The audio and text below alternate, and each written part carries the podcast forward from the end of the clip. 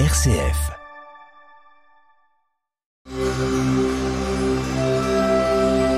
Parole de sagesse du pape François et du Shir Pentounès, présenté par Samia Roubeifissa et père Alain Alex. Combien de déserts aujourd'hui encore l'homme doit-il traverser? Surtout le désert qu'il a en lui-même quand manque l'amour de Dieu et du prochain, pape François. Combien de déserts aujourd'hui encore l'homme doit-il traverser? Surtout le désert qu'il a en lui-même quand manque l'amour de Dieu et du prochain, pape François.